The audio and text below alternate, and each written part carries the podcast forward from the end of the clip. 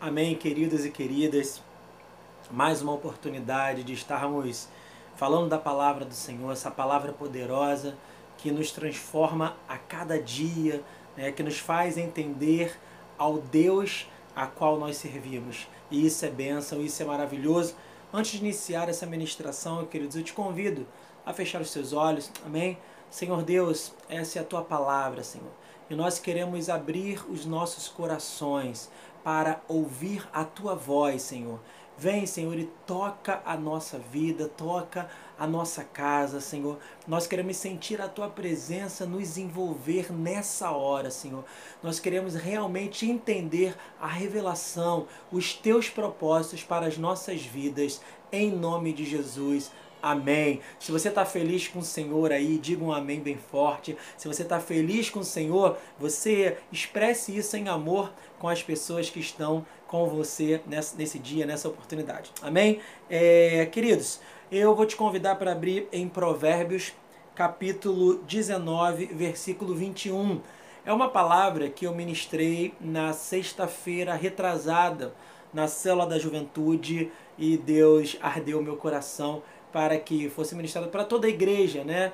Como um alinhamento, porque foi uma palavra é, é, é, muito poderosa da parte de Deus. Eu, particularmente, também recebi muito, fui muito tocado por aquilo que Deus revelou é, é, apenas nesse versículo, mas no contexto que, que foi colocado. E eu sei que corre o risco de alguns jovens ouvir pela segunda vez, mas graças a Deus que a palavra dele se renova, né? Alguma coisa que você deixou passar ou alguma coisa que Deus queira falar de forma específica. Hoje eu tenho certeza que ele vai falar, que ele faz conforme a vontade dele. Amém? Provérbios 19, 21 diz assim: Muitos propósitos há no coração do homem, mas o desígnio do Senhor permanecerá.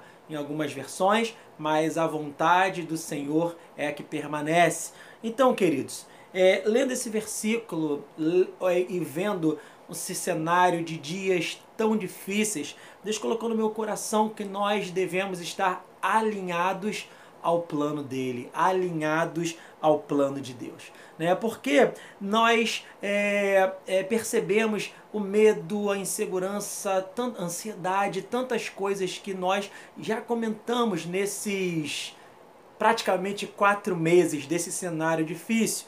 E alguns jovens, ou alguns amigos, ou pessoas até de outras igrejas, é, quando conversam, falam: ah, Eu não sei o que, que vai ser de mim esse ano, a gente pode riscar do calendário, né? Não sei nem quem falou, se você falou isso de alguma forma brincando, mas queridos, eu quero reafirmar que nada saiu do controle da mão poderosa de Deus. Amém? Você pode dar um amém por isso? A sua vida está nas mãos de Deus. Os seus planos, se forem os planos que Deus tem para você, eles serão realizados. Deus não é homem para que minta, nem filho do homem para que se arrependa. E nós podemos nos apegar às promessas de Deus. A grande questão é nós refletirmos e entendermos a revelação, o propósito específico que Deus tem para cada um de nós. Amém? E esse versículo vem de uma forma muito forte, uma forma de muita orientação, de muita instrução, de muito alinhamento.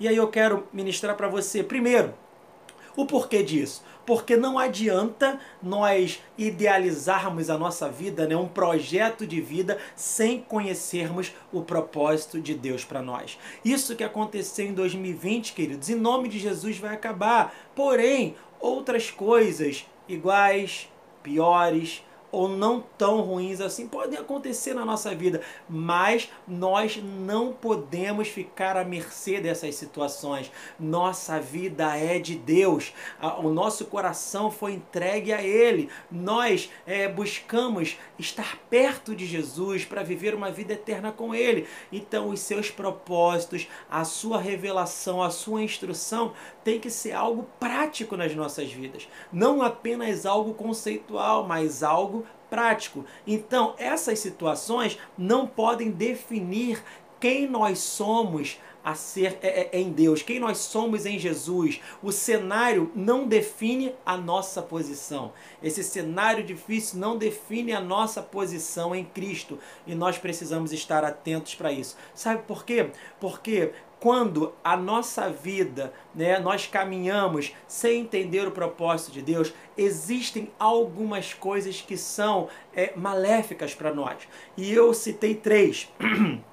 Primeiro, nós gastamos energia demais, porque no final é a vontade dele que vai prevalecer. E graças a Deus por isso, porque como está lá descrito em Romanos 12, versículo 2, um dos versículos que eu mais gosto na Bíblia, né, que diz que a vontade dele é boa, agradável e perfeita. É essa vontade que no final deve prevalecer nas nossas vidas quando nós não estamos né, ligados, atentos ao propósito que Deus quer para nós, ao propósito que Deus tem para nós, nós gastamos energia, é, é, é, a força dos nossos braços tenta alcançar tudo aquilo que nós idealizamos que tem que ser e às vezes não é, queridos. Quem sou eu para jogar um balde de água fria nos seus planos? Mas isso se trata da vontade soberana, da vontade inequívoca de Deus.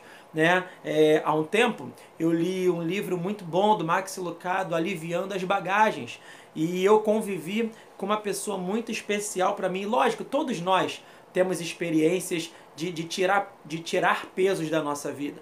Mas alguns não entendem essas revelações.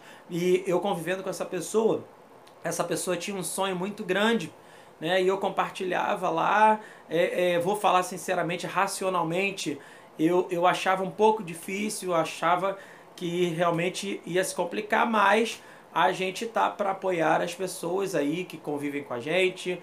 E certa feita essa pessoa chegou para mim né, até chorando e falou: Deus me mostrou que eu preciso, que eu precisava tirar isso da minha mochila, que eu precisava tirar esse peso da minha bagagem, porque a nossa vida, a nossa caminhada é como se nós levássemos uma mochila com as coisas ali que são importantes, que são fundamentais para nós é, é, de preferência, todos os valores que Deus tem para nós. Então, quando nós colocamos coisas que Ele não colocou na nossa lista, fica muito difícil, né? Quem é que vai para uma praia ou quem é que vai acampar na sua mochila com uma bola de boliche?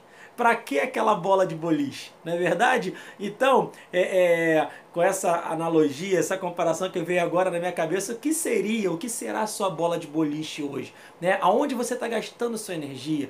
Aonde você está se sentindo cansado, até frustrado? Mas é porque Deus está te dizendo: olha só, ouça a minha voz. São muitas vozes, como eu sempre ministro, mas a voz que vai prevalecer, que vai permanecer à vontade, é a voz do Senhor. Então, ouça a voz do Senhor, como todos aqueles exemplos e ilustrações bem-sucedidas que nós temos na palavra de Deus sobre homens e mulheres que ouviram atentamente a voz do Senhor e foram altamente bem-sucedidos. Que essa unção, que essa prática, que esse comportamento seja algo nas nossas vidas. Amém? Você pode glorificar a Deus por isso, que, essa, que esse contexto, que esse conceito entre na nossa mente, entre no nosso coração e a gente coloque isso em prática. Não gaste energia naquilo que não é a vontade de Deus. Segundo aspecto, nós ficamos confusos.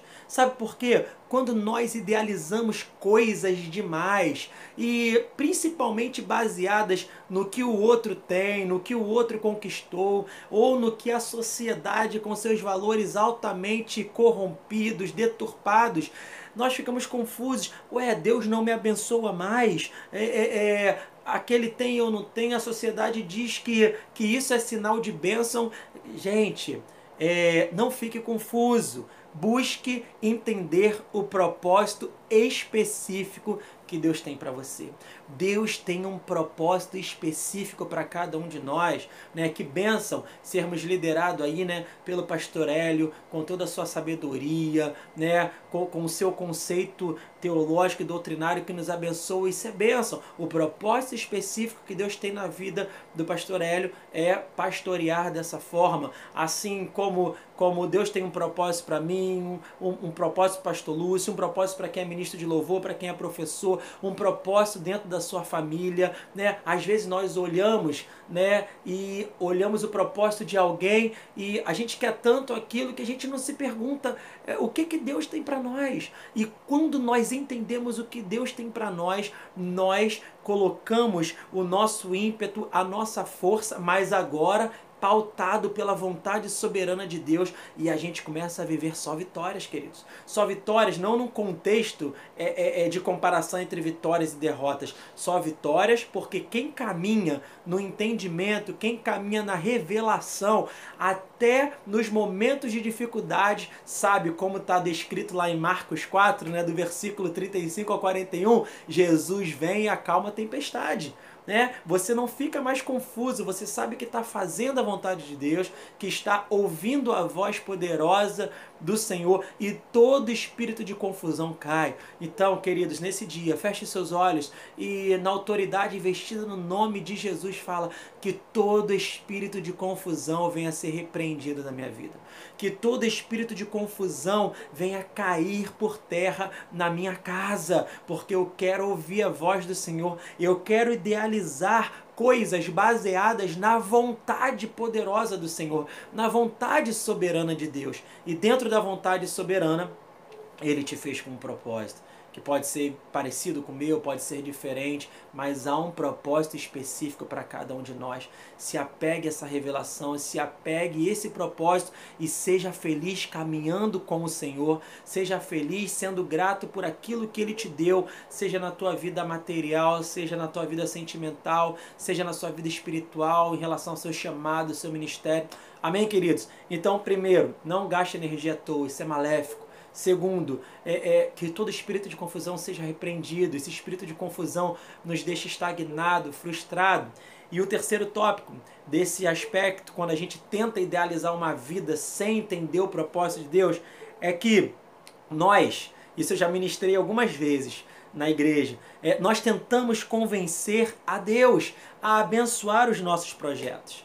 Né? Mas é Ele quem sabe o que é melhor para nós. Olha que palavra poderosa. Está lá em Jeremias 29, 11. Se você puder abrir, com certeza vai estar tá aí na nota embaixo da sua tela também. Mas Jeremias 29, 11, olha só. Olha só que palavra. Eu é que sei que pensamentos tenho a vosso respeito, diz o Senhor. Pensamentos de paz e não de mal, para vos dar o fim que desejais. Ou seja, Ele é é todo-poderoso, é Ele quem sabe de todas as coisas, é Ele que sabe o melhor ao nosso respeito. Nós temos que parar de sair inventando coisas para Deus abençoar, sem primeiro perguntar, sem primeiro perceber qual o meu lugar em Deus, qual o meu lugar em Cristo, qual é a minha posição em Cristo, né? Porque quando nós entendemos a nossa posição, nós entendemos que Ele tem um plano para nós. E esse entendimento vai nos levar para o lugar da bênção, para o lugar de descanso, para o lugar da conquista. Você pode glorificar Deus nessa oportunidade em nome de Jesus, porque esse entendimento de parar de sair inventando coisas sem orar, sem pedir a revelação de Deus, seja intenso na confirmação das coisas que você tem caminhado na sua vida, queridos, porque nada melhor, nada é mais perfeito do que caminhar ouvindo e entendendo as revelações de Deus para nós. Amém, queridos? Então, entenda isso. Pare de tentar convencer a Deus para abençoar projetos que Ele falou para você que não é, ou que você, né, se fez assim desperto com Deus. Deus, abençoa isso. Aí você vê, você não ouve nada, um silêncio nos céus. Deus, abençoa isso. Continua o silêncio. Na terceira vez, Deus abençoa isso. Aí você mesmo tira a conclusão. Hum, ó, quem cala consente, gente. Esse princípio não é para o mundo espiritual. Aquilo que Deus quer que nós venhamos a viver, Ele fala e fala de forma poderosa. Então feche seus olhos, de forma poderosa, ouça a voz do Senhor falando a respeito de você nesse dia, queridos. Nessa oportunidade, que Ele venha revelar tudo aquilo que você precisa ouvir e entender para viver uma vida plena em Deus. Amém, queridos? Então, esse alinhamento, essa necessidade de não gastar energia, essa necessidade de não ficar confuso, essa necessidade de não tentar convencer a Deus, vai nos levar para um princípio fundamental. Pastor, qual é esse princípio fundamental? É, nós devemos estar atentos ao princípio da oração, queridos. Está lá em Mateus 6, do 9 ao 13, muito conhecido, né? Mas de qualquer forma também vai aparecer aí para você, Mateus 6, do 9 ao 13, que vai dizer assim, ó: Portanto, vós orareis assim: Pai nosso que estás nos céus, santificado seja o teu nome, venha o teu reino, faça-se a tua vontade, assim na terra como no céu. O pão nosso de cada dia nos dá hoje e perdoa-nos as nossas dívidas, assim como nós temos perdoado os nossos devedores. Não nos deixe cair em tentação, mas livra-nos do mal, pois teu é o reino, o poder e a glória para sempre. Amém. Olha que princípio fundamental de oração, onde nesse texto né? É, essa oração reflete é, uma vida cristã, a parte fundamental de uma vida cristã. Ele nos ensina a orar dessa forma. Ele nos ensina a orar destacando esses detalhes, esses itens. Até porque a oração é sinal de intimidade com Deus. Né? Quem entende o princípio da oração sabe que você fala, mas você também ouve. Queridos, eu te desafio a nesse momento a recuperar ou, se você já tem, intensificar uma vida de oração com Deus. Amém? É pela oração que nós temos intimidade, é pela oração que nós recebemos revelação, que nós recebemos entendimento. Então entenda, se você está orando só falando e não consegue ouvir a voz de Deus, peça mais sensibilidade para orar né, nesse entendimento. Eu, eu falo, mas eu também ouço. Oração é diálogo. Pense nisso, para você estar alinhado aos planos de Deus, esteja atento ao princípio de oração. Por quê? Primeiro ponto, oração é diálogo. Segundo ponto, a oração ela é estratégia. Existem várias ilustrações de homens de Deus, Davi é um deles, né, e tantos outros que só caminhavam se Deus permitisse. Ou seja, eles só davam um passo sequer através é, é, é, da oração, da revelação, da resposta de Deus. Ou seja, né, oração ela é uma arma estratégica de conquista. Né? Mas conquistar o que? Conquistar aquilo que Deus tem como a sua vontade perfeita. Aquilo que Deus tem para nós. Então entenda, oração é diálogo e agora oração é estratégia, né? Se você quiser, é, depois né, é, faça um, um, um dossiê, uma pesquisa, um estudo sobre a vida de Davi. Você vai perceber que é um dos homens que mais ouvia a voz de Deus para dar passos sobre questões é, fundamentais e determinantes na sua caminhada. E aí, por último, oração é plenitude. Sabe por que oração é plenitude? Por quê? Vamos lá, vamos entender esse último contexto. Nós ficamos cada vez mais perto do plano do Senhor quando nós oramos. Até porque, lá em Tiago 4, do versículo 1 ao 3, quem quiser abrir aí também, Tiago 4, do 1 ao 3, ele vai falar assim, ó, de onde procedem guerras e contendas que há entre vós? De onde? Senão dos prazeres que militam na vossa carne. Cobiçais e nada tendes, matais e invejais e nada podeis obter. Viveis a lutar e a fazer guerras, nada tendes porque não pedis. Pedis e não recebeis, porque pedis mal para esbanjardes em vossos prazeres. Ou seja, essa palavra de Tiago vai destacar que quando nós pedimos é do nosso jeito, nós pedimos na nossa vontade, mas nós pedimos errado.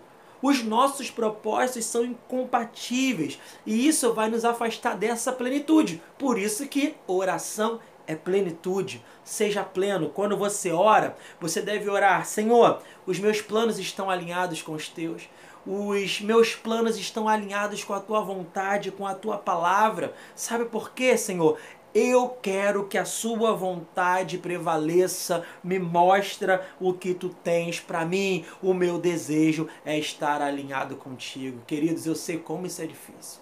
Queridos e queridas, eu sei que isso é confrontador para nós, porque você orar exatamente assim: Senhor, eu quero que a Sua vontade prevaleça, eu quero que você venha me revelar, me mostrar o que tu tens para mim, porque eu quero andar alinhado contigo. Isso pode mexer na nossa zona de conforto, isso pode mexer no, no controle ali, né, na nossa central de controle da nossa vida, e isso costuma ser um baque, mas isso a gente vai experimentar a boa, perfeita e agradável vontade do Senhor, como novamente retornamos, está lá descrito em Romanos 12, 2. Então, queridos, entenda: oração é diálogo, oração é estratégia e oração é plenitude.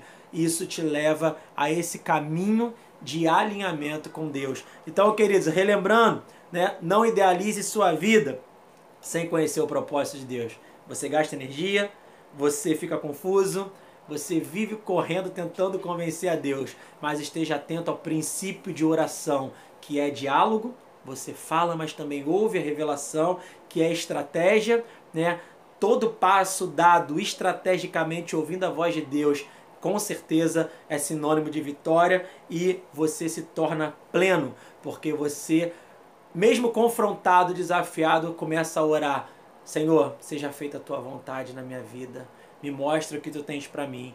E aí esse arrependimento, essa renúncia, essa humildade vai te trazer essa plenitude. Queridos, alinhados nos planos de Deus, alinhado com o plano de Deus. Feche seus olhos mais uma vez. Senhor, somos gratos pela tua palavra.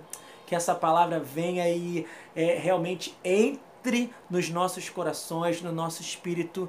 Nós queremos ser confrontados sim desafiados, mas também com renúncia, arrependimento, entendendo que é o melhor. Nós queremos chegar diante de, de Ti nessa oportunidade e falar: Senhor, mostra o que Tu tens para mim, mostra qual é a Tua vontade, porque o desejo do nosso coração é andar alinhado contigo, Senhor, em nome de Jesus. Amém.